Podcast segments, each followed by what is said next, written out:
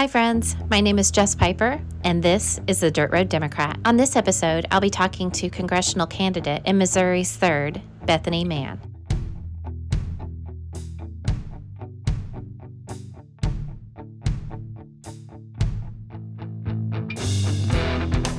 This show is brought to you by the Heartland Pod and our Patreon supporters. To learn more and join us, go to heartlandpod.com and click the Patreon link to get signed up to support this show and others in the Heartland Pod family to get bonus content and special access for events. You can follow me on social media. On Twitter, Instagram, and Facebook, I'm Piper from Missouri. On TikTok, you can find me at Jess Piper Mo. And be sure to follow the Heartland Pod on all accounts.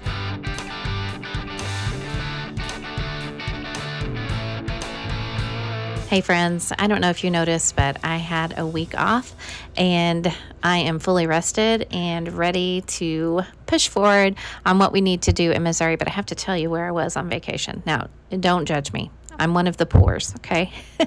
So we went in on a condo in Florida over a year ago, paid everything up front, paid for the airline tickets, and then Florida happened. So anyway, that's where I spent the last week, most of it on the beach. Let me tell you, that place is freaking hot.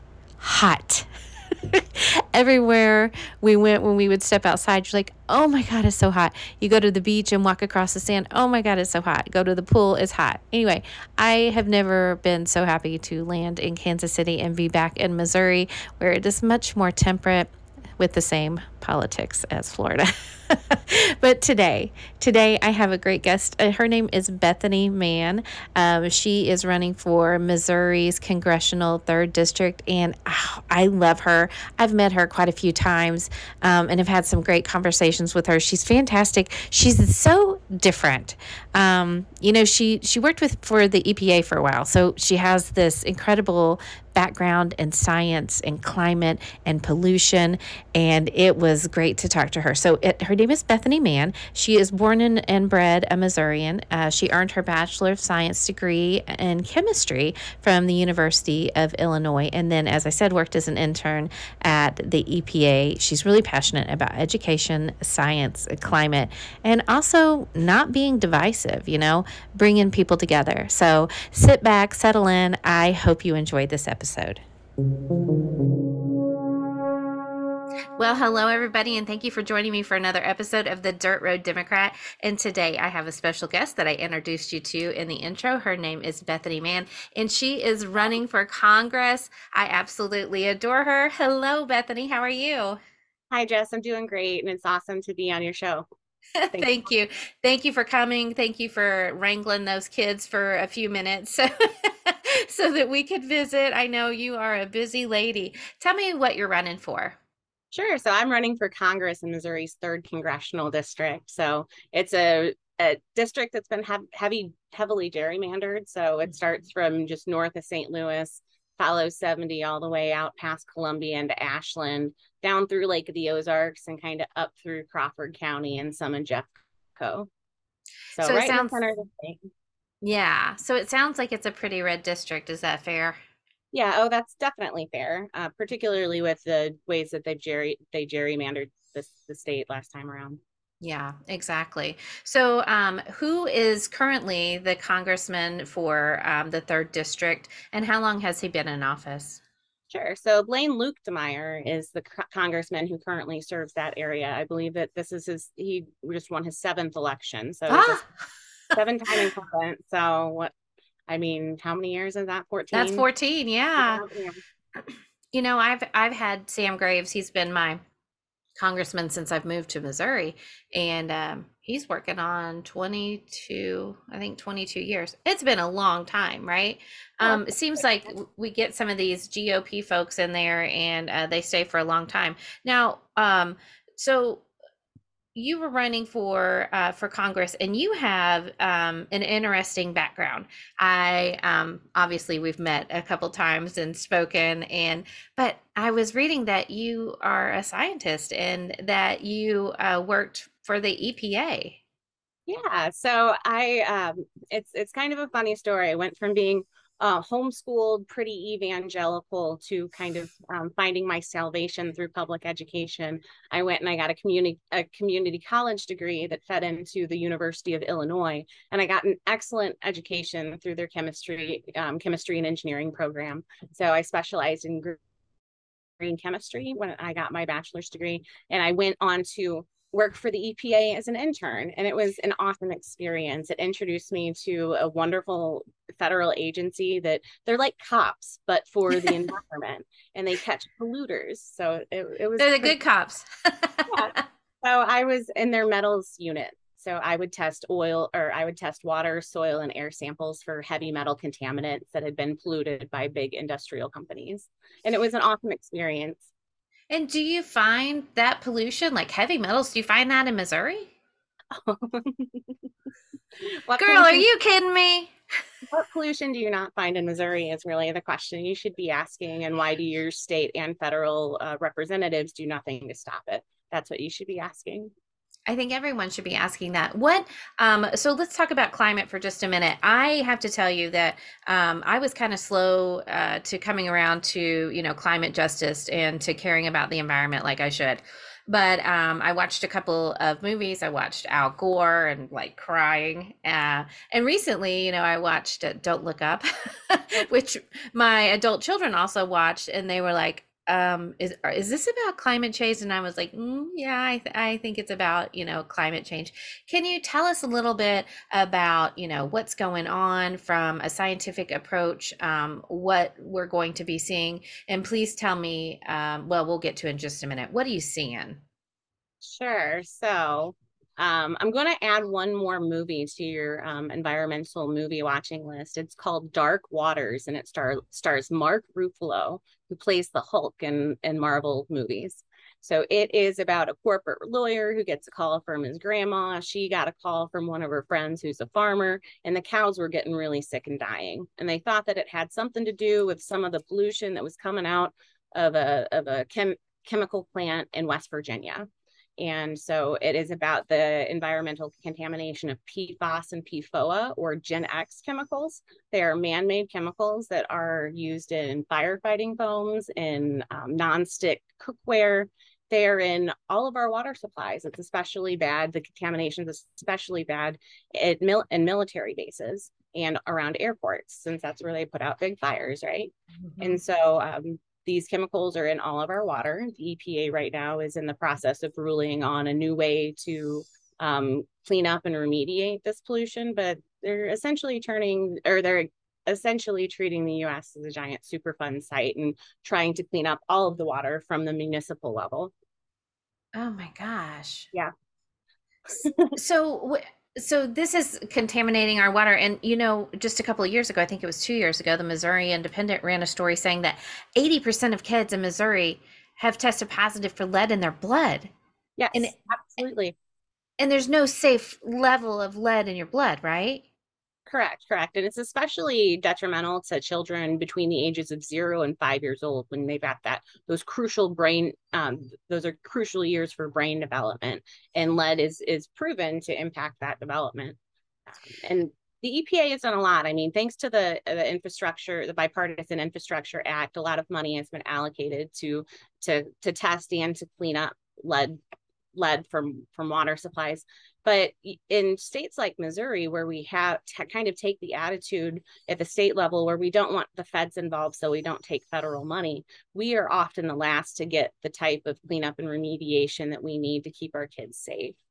And so you're seeing that there's money out there. You can apply for a grant through the EPA to test the lead that's feeding into the water pipes of your school. The question is your congressman advocating for you to get that funding? And what I'm finding is, in many cases, particularly in Missouri, the answer is a resounding no. So what do you do personally, because you have young children? How do you keep them safe from potential lead in their water? So we double filter their water.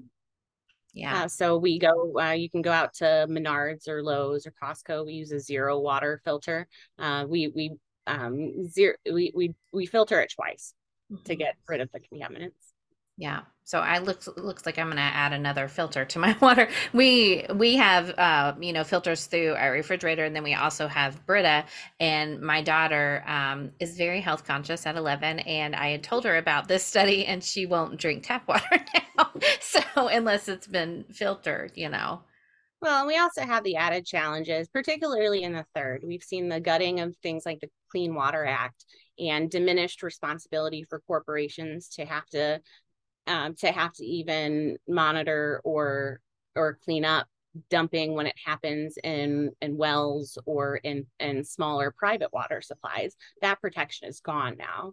So you really have to depend on the state to enforce regulatory requirements, but we don't see a whole lot of enforcement. In fact, what we're hearing about now, just over in the Mississippi watershed, we're hearing about a slaughterhouse that wants to dump 350,000 gallons per day of slaughterhouse wastewater into the Mississippi Delta. Now, this is problematic for a whole lot of reasons. One of the reasons is, whenever you have that many nutrients from wastewater being dumped into a watershed, you have an issue with things called algal blooms. And it's algae that grows in a water supply. And when the right conditions hit it, when that algae bloom gets fed, it releases basically poison. It makes that water supply noxious, and it kills all of the wildlife in that water supply. So we saw that in Ohio. It's happened in the Great Lakes, where the entire city of, I believe it was Columbus, lost water didn't have clean water for several days. And so you see the impact of extra nutrient growth in an algal bloom. Another thing that you see in Missouri, and this is also the result of climate change, is you see the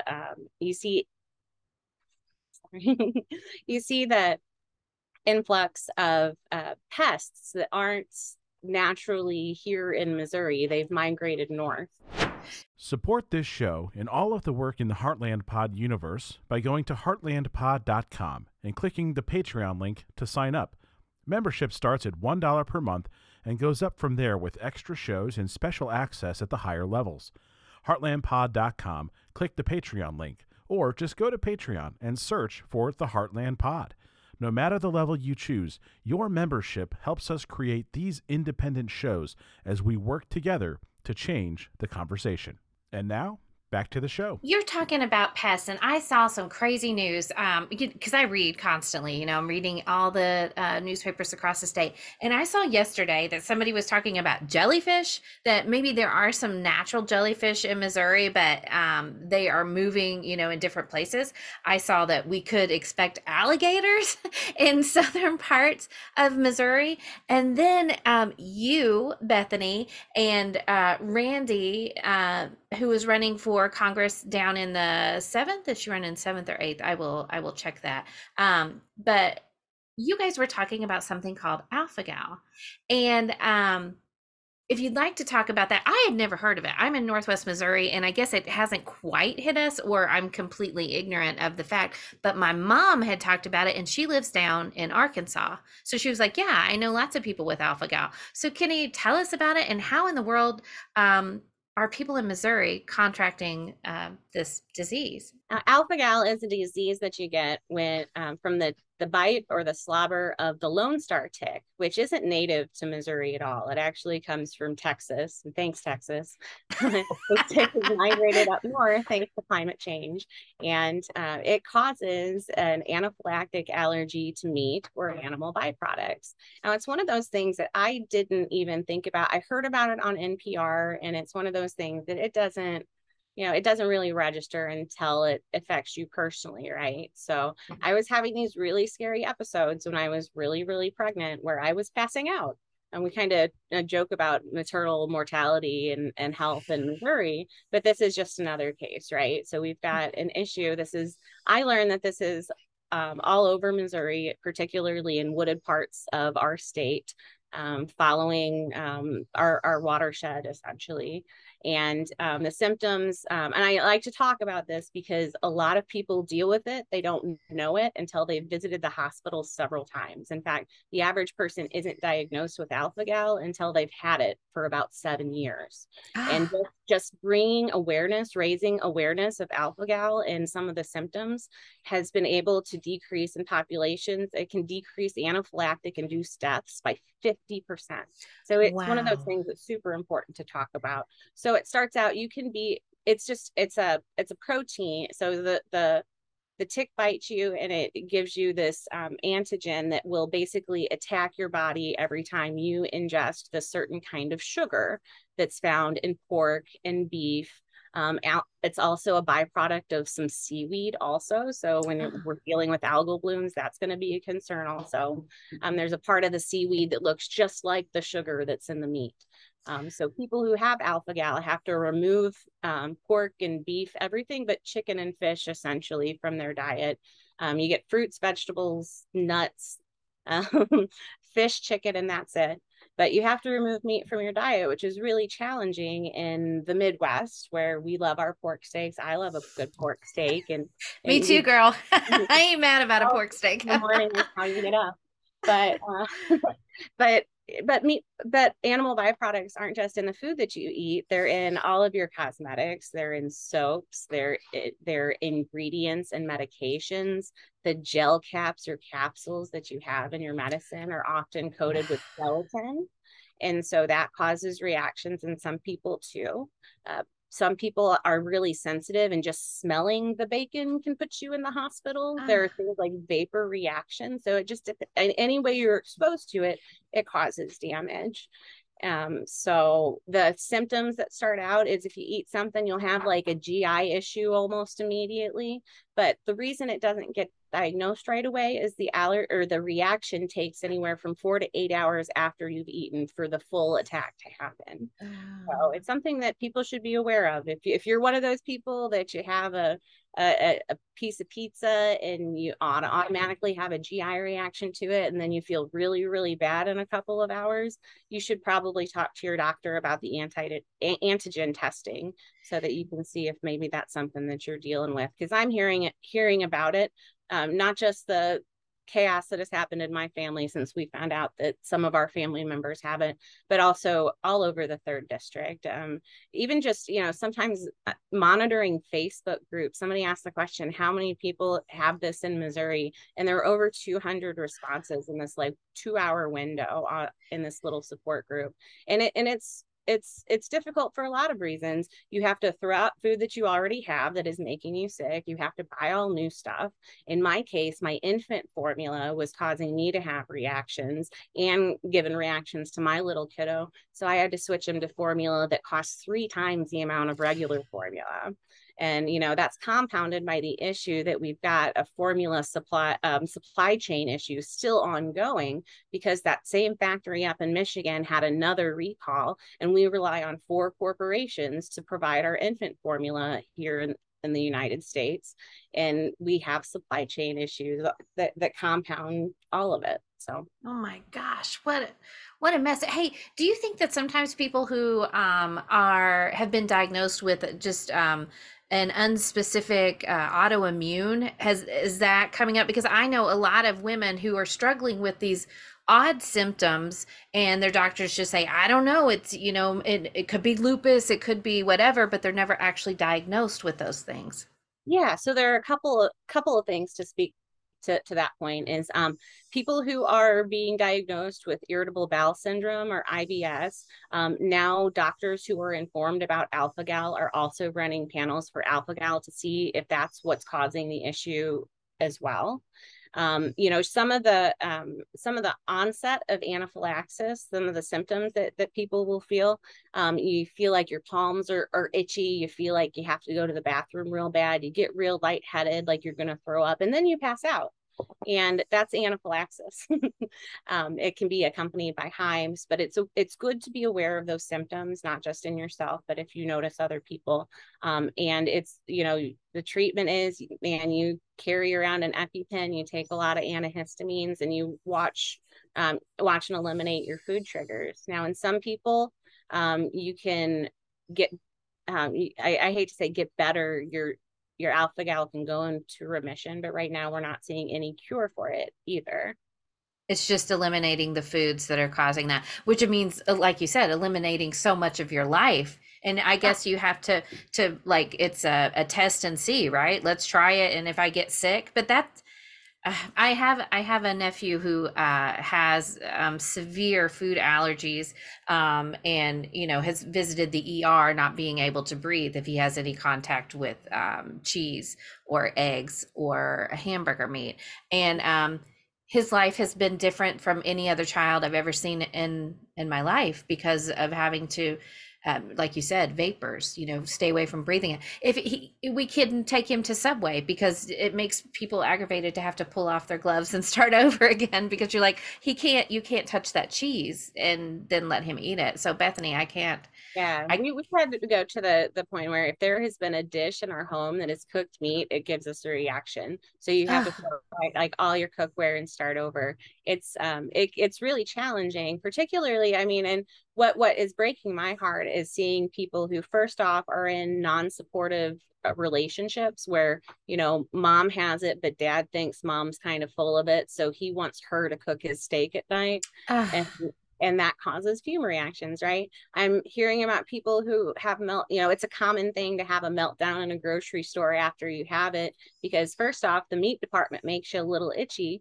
And then you realize that you can't eat a lot of the food that's here in the Walmart that you go to. And when we have lots of food deserts in rural Missouri, I'm reading posts of people who are literally starving and they can't find the food that they need because it's making them sick. And it's heartbreaking. We shouldn't have to be in a position in Missouri where we're waiting for things to get this bad to actually act and provide goods and services for the people in our districts or in our state. It feels like that's what we do here, though. It feels like that's what we do. We wait until our teachers are 50th in pay, until our classrooms are funded at 49%, until our maternal mortality rate is nearly as high as anybody else in the country. We wait until our roads are crumbling, our schools are closing, our hospitals are closing. We wait until it can't get any worse before someone finally says, maybe we should do better. And I have to tell you this, Bethany, I told you I've had the same congressman since I've moved to Missouri. I've lived here, I think, 16 years now. Sam Graves is my congressman. I don't know what he does. Mm-hmm. I don't know what he does other than send me propaganda in the form of an email saying all the awful things that are untrue or he heard on, you know, OAN network. I haven't seen him bring anything home to Missouri, and like he praises the, you know, the bad water deal that you were just talking about. He praises us taking away regulations and making his own constituents sick. What is a congressperson supposed to do? A congressperson should advocate for their district to get goods and services and resources that benefit their constituency, full stop. What I see in the Missouri's third district, Blaine Luetkemeyer, he has a tremendous amount of power. He sits on the board of the Consumer Protection and Financial Institution Board. His job is to protect banks. It's not to protect American workers. There's an audio clip. I wish somebody would find it and play it a bunch. It's of Josh Hawley bragging to shareholders about cheap Missouri labor. And that's what it's about. It's about driving away available goods and services so that your constituents depend on what little the corporations in your constituency provide them for goods and services. And that's kind of it.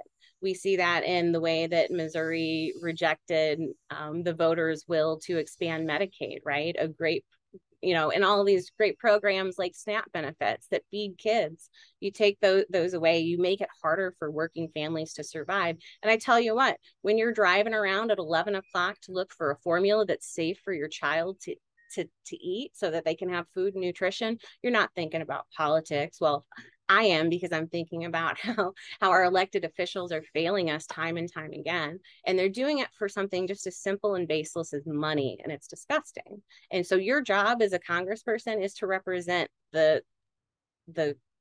will of of the people who live in your district.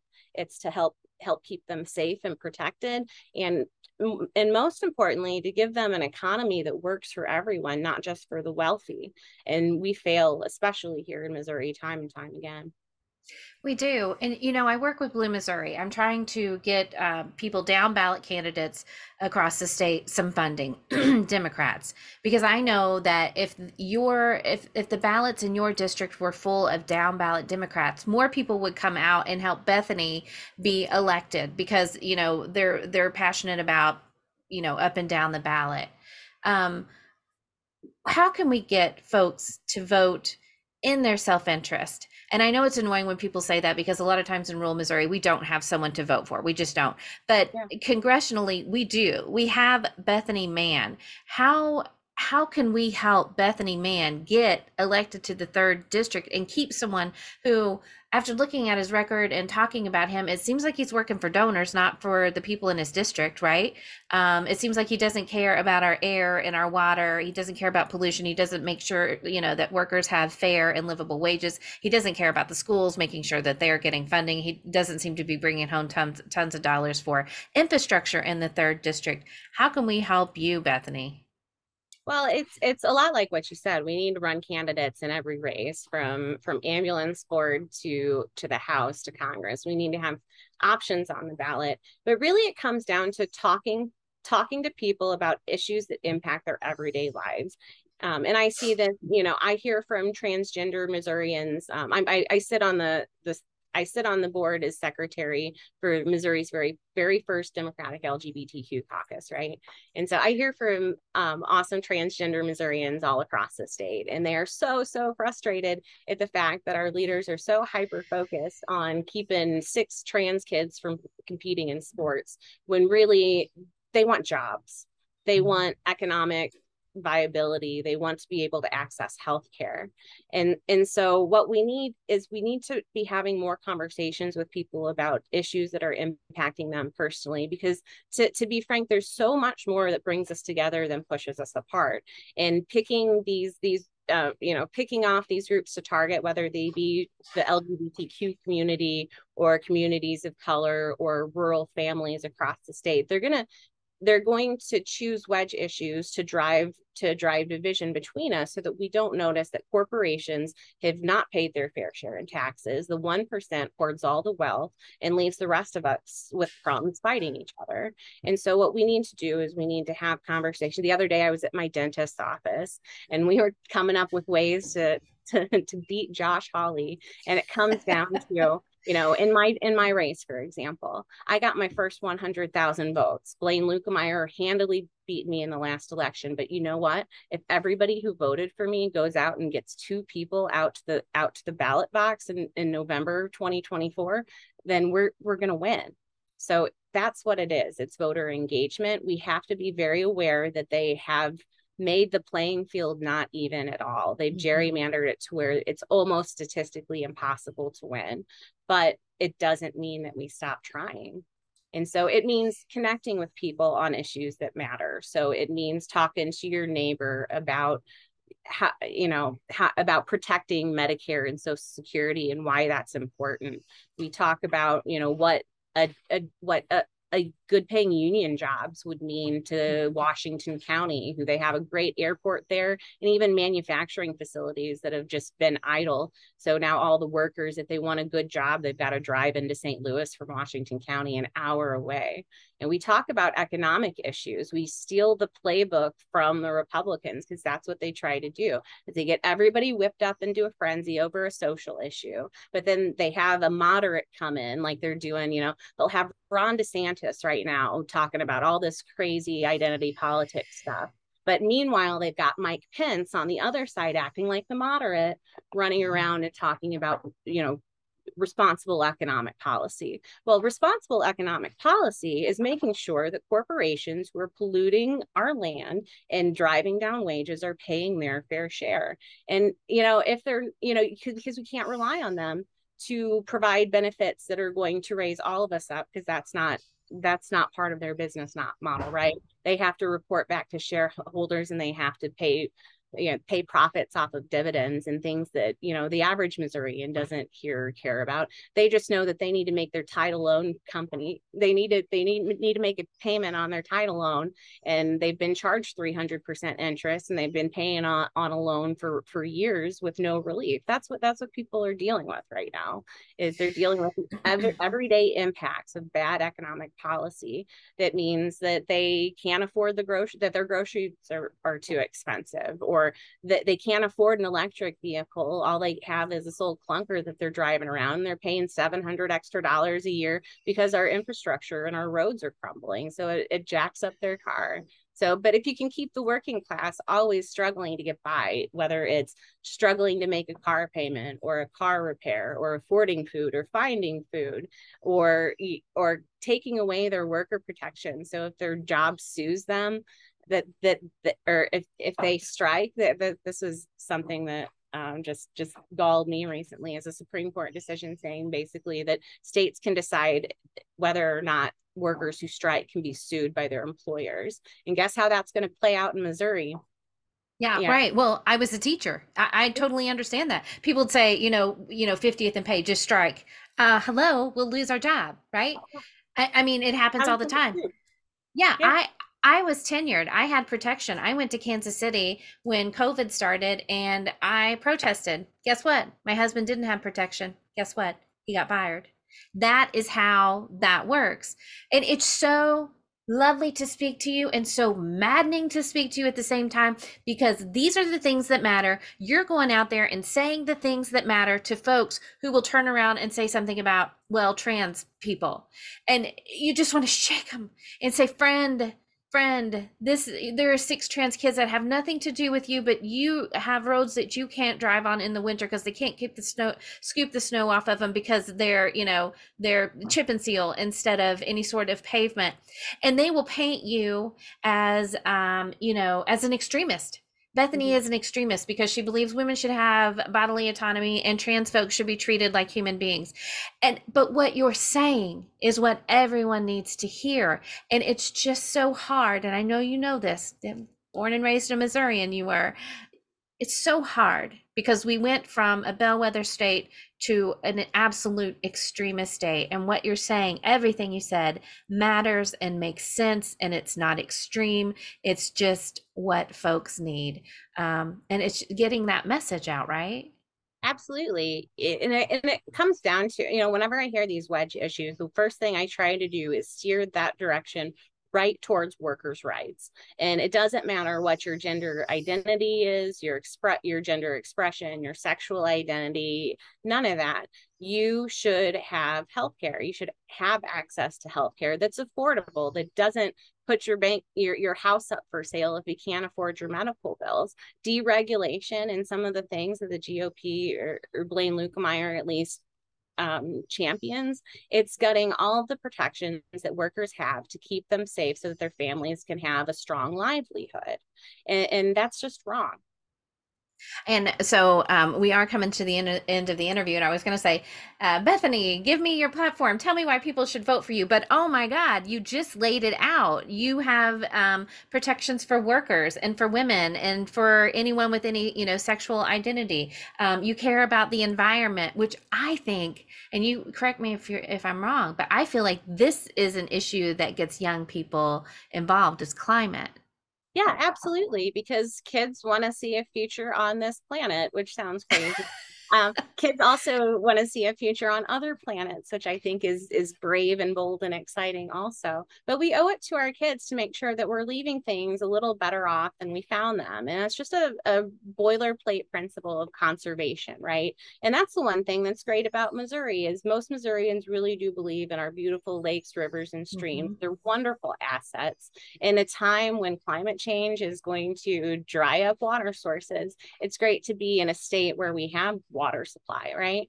Mm-hmm. And so, yeah, this is an issue that the kids care about quite a bit, and they should, because it matters to their future. It matters to just, the safety and well-being of kids growing up in a safe environment. It has to, 1 in 10 deaths in America can be attributed to air pollution. And there was an aggregate study recently done that shows that air pollution, guess what it does?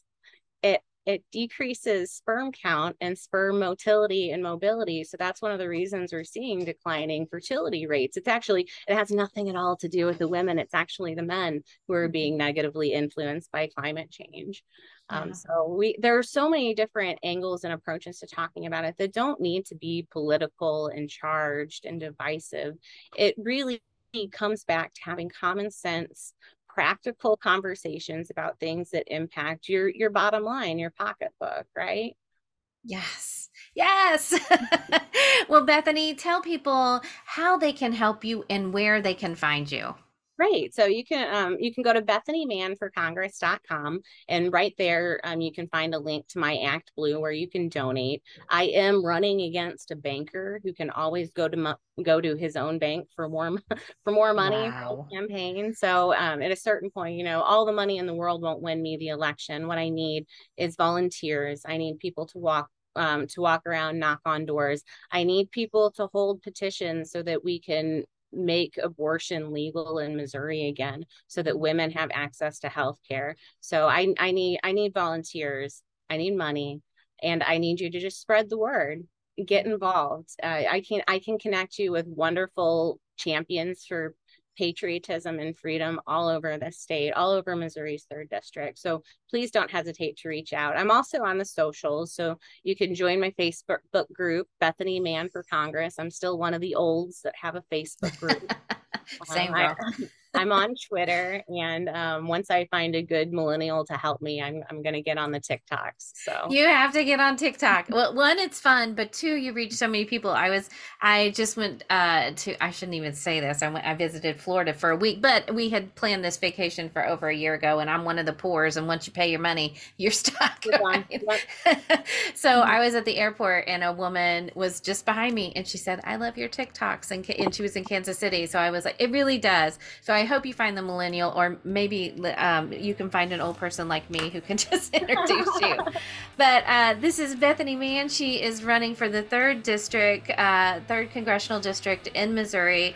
Go to BethanyMannForCongress.com, and thank you. This has been a pleasure. Thank you, Jess. Thank you for having me.